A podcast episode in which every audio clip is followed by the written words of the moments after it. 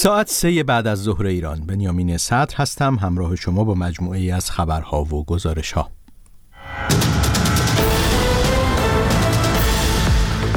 گروه ویژه اقدام مالی FATF جمهوری اسلامی را در فهرست سیاه خود باقی نگه داشت. حسین حسین پور معترض آسیب دیده چشمی اعتراض سراسری 1401 به حبس محکوم شد. شماری از رهبران غربی همزمان با دومین سالگرد جنگ اوکراین در کیف حضور پیدا کردند.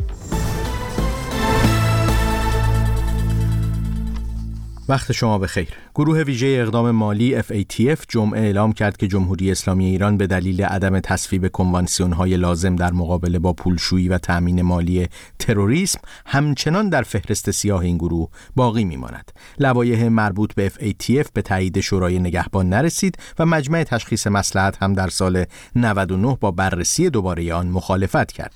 مخالفان این طرح گفتن در صورت تصویب این لوایح کمک های مالی جمهوری اسلامی به برخی گروه های نیابتی همچون حزب الله لبنان با مشکل مواجه می شود.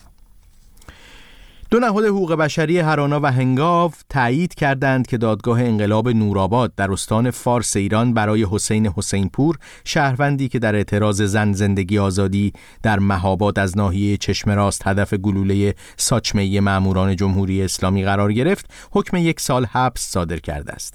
دادگاه انقلاب نورآباد آقای حسین پور را به دلیل فعالیت در شبکه های اجتماعی به تبلیغ علیه جمهوری اسلامی متهم کرده. این معترض آسیب دیده چشمی پس از آنکه در اینستاگرام خود از مان تراشی در روند درمان چشم آسیب دیدش خبر داد شهریور امسال در جاده نورآباد به گچساران بازداشت شد و از آن زمان زندانی است. پیش از این هم چند دین معترض آسیب دیده چشم اعتراض سراسری 1401 اعتراض های زن زندگی آزادی از جمله امیر شاه ولایتی و متین حسنی بازداشت و زندانی شدند.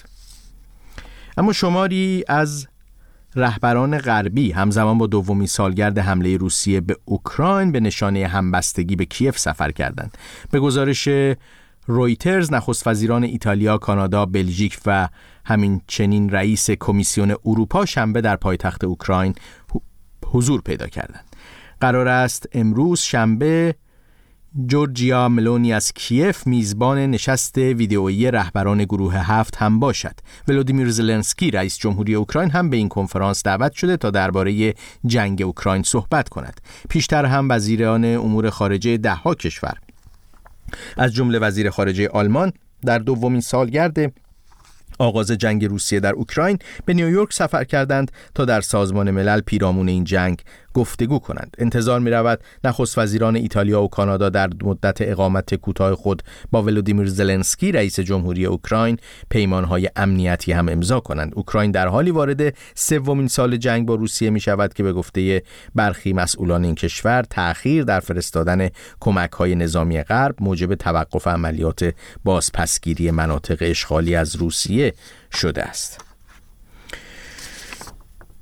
اما صدها زندانی به گفته منابع حقوق بشری بیش از 800 زندانی در زندان مرکزی ارومیه با اشاره به افزایش خودکشی زندانیان به دلیل آزار و اذیت‌ها خواستار برکناری پیمان خانزاده رئیس این زندان شدند. این زندانیان در نامه سرگشاده خود با تاکید بر آزارهای مسئولان زندان که شرایط زندان را قابل غیر قابل تحمل کرده است از جمله به یکی از خودکشی های اخیر در این زندان اشاره کردند. امیر شهبازی که در زندان مرکزی ارومیه محبوس بود 27 دی امسال پس از اقدام به خودکشی جان باخت و بنابر نامه اخیر زندانیان او در یادداشت خودکشیش به آزارهای رئیس زندان ارومیه و مسئول خوابگاه پرداخته است. دستگاه قضایی جمهوری اسلامی واکنشی به نامه این زندانیان و بدرفتاری با آنها آنطور که ادعا شده نشان نداده است.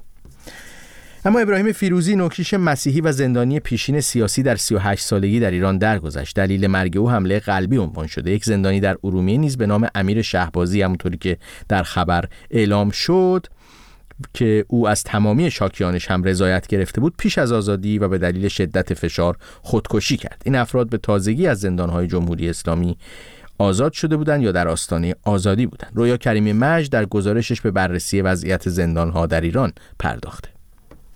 آمارهای جهانی می‌گویند ایران با 190 هزار زندانی در رتبه دهمین کشور جهان با بیشترین تعداد زندانی قرار دارد. اما حسن نوروزی نایب رئیس کمیسیون قضایی و حقوقی مجلس در گفتگوی ای پیش از این گفته بود که جمعیت زندانی های ایران 240 هزار نفر است. پگاه بنی هاشمی پژوهشگر ارشد حقوق در دانشگاه شیکاگو وظایف سازمان زندانها در نگهداری از زندانیان را اینگونه برمیشمارد این به سراحت در قانون عنوان شده که مسئولیت جان او بر عهده سازمان زندان هاست و این مسئله در آین نامه سازمان زندان ها در مواد 111 112 113 114 و به همین ترتیب به سراحت عنوان شده که مسئله حق دسترسی به خدمات بهداشتی و درمانی و مسائلی از این قبیل هستش که بر عهده سازمان زندان هاست و زندانی حق داره که از این خدمات به بهره باشه. اما در علم کیفرشناسی و حتی در قانون کیفری ایران هم به این مسئله به روشنی اشاره شده که اگر فردی در زندان هست و با اتهاماتی مواجه هست اتهام از ریشه وهم میاد و یعنی ما هنوز مطمئن نیستیم که این فرد اصلا محکوم به مجازات باشه یا نه. در این حالت تنها حق آزادی باید از فرد زندانی سلب بشه. و اگر فرد در حال گذراندن محکومیت خودش هست یعنی مجازات برای اون اعلام شد و باید در برای مدتی در حبس باشه. به همچنین باز فقط حق آزادی هستش که باید از اون سلب بشه. به این ترتیب بقیه حقوق انسانی و حق شهروندی برای فرد زندانی باید محفوظ باشه. به همین منظور هم حق ملاقات رو برای اون قرار دادن حق دسترسی به وکیل رو همچنان داره حق دسترسی به خدمات بهداشتی و درمانی رو باید داشته باشه و حتی ما می‌دونیم که در مواردی زندانی می‌تونه از حق ملاقات زناشویی استفاده بکنه و در واقع تمام حقوق این چنینی رو برای اون بذارن. ولی یکی از مهمترین و الزامی ترین حقوق زندانی همین مسئله حفظ جان اون هست. بر اینکه در قانون همین موضوع عنوان شده که اگر فردی در حال گذراندن دوران حبس خودش هست نمی بایست که در دوران حبس جان خودش رو هم از دست بده چون تنها مجازات اون همطور که اشاره کردم حق سلب آزادی هست روز پنجشنبه بیش از 800 زندانی در زندان مرکزی ارومیه در نامه اعتراضی و با اشاره به افزایش آمار خودکشی زندانیان خواستار برکناری رئیس زندان مرکزی ارومیه شدند. اما این تنها زندانیان محبوس نیستند که تحت فشارهای شدید قرار دارند. تبعات این فشارها حتی پس از آزادی نیز بر زندگی افراد تاثیر می‌گذارد. ابراهیم فیروزی نوکیش مسیحی نیز با اتهاماتی از جمله توهین به مقدسات و تبلیغ علیه نظام از طریق ترویج مسیحیت به پنج سال زندان محکوم شده بود. وی پس از پایان دوران محکومیتش و آزادی از زندان رجایی شهر به شهر راسک در استان سیستان و بلوچستان تبعید شد و در این دوران هم بارها تحت فشارهای امنیتی مورد بازجویی قرار گرفت تا اینکه بر اثر سکته قلبی جان باخت. سازمان های حقوق بشری بارها درباره آزار و اذیت و تفتیش عقاید اقلیت های دینی به ویژه آنها که از اسلام به مسیحیت روی آوردهاند هشدار دادهاند. سبا آلاله روانشناس در مورد فشارهای روانی که زندانیان در زندانهای جمهوری اسلامی تحمل می کنند می گوید خب محیط زندانها در کل خودشون منبع و یک عامل تنیستای بسیار بالا برای ایجاد و یا میزان افزایش مشکلات روانی هستند. ولی اگر بخوایم به صورت واضح و مشخص از عوامل تهدید کننده سلامت روان نام ببریم اولین نکته اینه که واقعا هیچ کدوم از زندانی ها هیچ حق و حقوقی مبنی بر استفاده از خدمات بهداشت جسمانی و روانی ندارند. فقر غذایی اختلالات تغذیه اختلالات خواب به دلیل تراکم جمعیت پیوند مستقیمی در اختلالات خلقی و استرابی برای افراد زندانی خواهد داشت. خب یکی از فاکتورهای دیگه مورد آزار و اذیت قرار گرفتن فرد زندانی از سمت زندانبانها و یا همسلولی های خود درگیر بودن با رفتارهای پرخاشگرانه رفتارهای قلدرمابانه و یا حتی تحت خشونت های جنسی و آزارهای جنسی قرار گرفتن. اونها معمولا تحت فرمانپذیری مطلق قوانین و معیارهای سختگیرانه حمله های روانی و جسمانی به هویت های فردی خودشون قرار می‌گیرن. مخصوصا اگر در گروه خاص قومیت ملیت و یا ویژگی های خاصی داشته باشن که می‌تونن بیشتر درگیر این آزارگری ها هم قرار بگیرن. یکی از فاکتورهای بسیار مهمی که متاسفانه ما در چند چندین مدت اخیر هم بسیار شاهدش بودیم استفاده از داروهای روانگردان و یا داروهایی بودن که بدون هیچ کنترل و نظارتی استفاده می شدن و یک وابستگی دارویی بسیار بالایی رو در فرد ایجاد می کردن که این می‌تونه مستقیم سلامت روانی فرد رو به مخاطره بندازه سازمان حقوق بشری هنگا در گزارشی آماری با استناد به داده های ثبت شده در مرکز آمار و اسناد این سازمان اعلام کرده که در سال 2023 میلادی دست کم 32 زندانی در زندانها و بازداشتگاه های جمهوری اسلامی جان باختند که از میان آنها 9 نفر زندانیان سیاسی بودند. گزارشی بود از وضعیت زندانهای ایران و زندانبانها در ایران در برخورد با زندانیان که گزارشهایی از بدرفتاری اونها بعضا منتشر شده از جمله نامه اخیر بیش از 800 زندانی در زندان ارومیه. اما ماهنشین رباتیک اودیسیوس ساخت یک شرکت خصوصی آمریکایی پنج شنبه توانست با موفقیت روی کره ماه فرود بیاد. مأموریت این ماهنشین بخشی از پروژه ناسا به نام برنامه خدمات باربری خدمات باربری است که راه را برای فرستادن محموله به ماه هموار می‌کنه. کیان معنوی گزارش میده.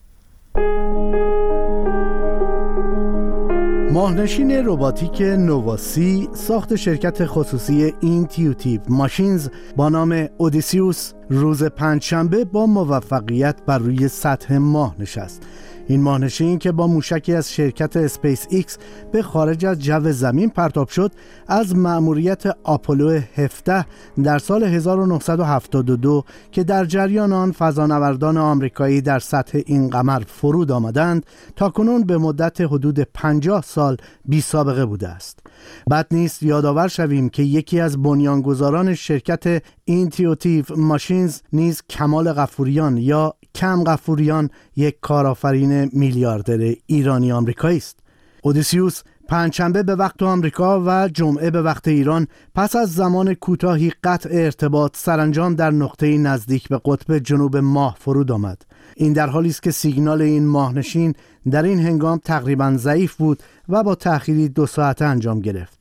آنطور که در شبکه اجتماعی X انتشار یافت ستیون آلتموس مدیر اجرایی این شرکت در پیامی حضور دوباره در ماه را هرچند با چالش هایی تایید کرد ولی گفت ما بر روی ماه هستیم و عملیات در جریان است. ماهنشین اودیسیوس حامل محموله ای از تجهیزات از جمله سه دوربین کوچک است که از فناوری هایی است که می‌تواند برای بهبود سامانه ناوبری در فرودهای آتی روی ماه مورد استفاده قرار گیرد. دکتر شروین تقوی لاریجانی مخترع یک نوع ساعت اتمی در امور هوا و فضا در ناسا در مورد اهمیت این ماه نشین برای سفرهای پیش رو به ماه می‌گوید. این مأموریت چندین اهمیت داره. این اولین باره که ایالات متحده پس از 50 سال یک فضاپیما رو بر روی ماه فرود آورده و اولین باره که یک شرکت تجاری موفق به فرود آوردن یک فضاپیما بر روی ماه شده. ولی یک جنبه حیاتی مکان فروده. تا اکنون همه فضاپیما در منطقه اطراف استوای ماه فرود آمدند اما به عکس این یکی در نزدیکی قطب جنوبی ماه فرود آمد. منطقه که بسیاری از گدالهای وجود دارند که باور میشه داخل اونها آب منجمد وجود داره. اگر آب در اون منطقه وجود داشته باشه می‌تونه هزینه ارسال انسان به فضا رو به طریق قابل توجهی کاهش بده به دلیل کاهش وزن با استفاده از آب ماه به جای حمل اون از زمین. از این نوع آب یخزده میشه هیدروژن برای سوخت و اکسیژن برای تنفس استخراج کرد و همچنین برای استفاده و نوشیدن مورد نیاز خدمه ها در فضا. فرود ماهنشین اودیسیوس از مداری با فاصله 92 کیلومتری از سطح ماه آغاز شد و کارشناسان اکنون تایید کردند که اودیسیوس به کمک دوربین های خود در محلی مناسب مستقر شده است مأموریت این ماهنشین بخشی از پروژه ناسا به نام CLPS یا برنامه خدمات باربری قمری تجاری است که راه را برای ارسال محموله به سطح ماه در آینده هموار می کند. با پخش این گزارش از کیان معنوی به پایان این بخش خبری نزدیک میشیم. سپاسگزارم از اینکه همراه و همراه همیشگی رادیو فردا هستید. همچنان با ما بمانید. باز خواهیم گشت.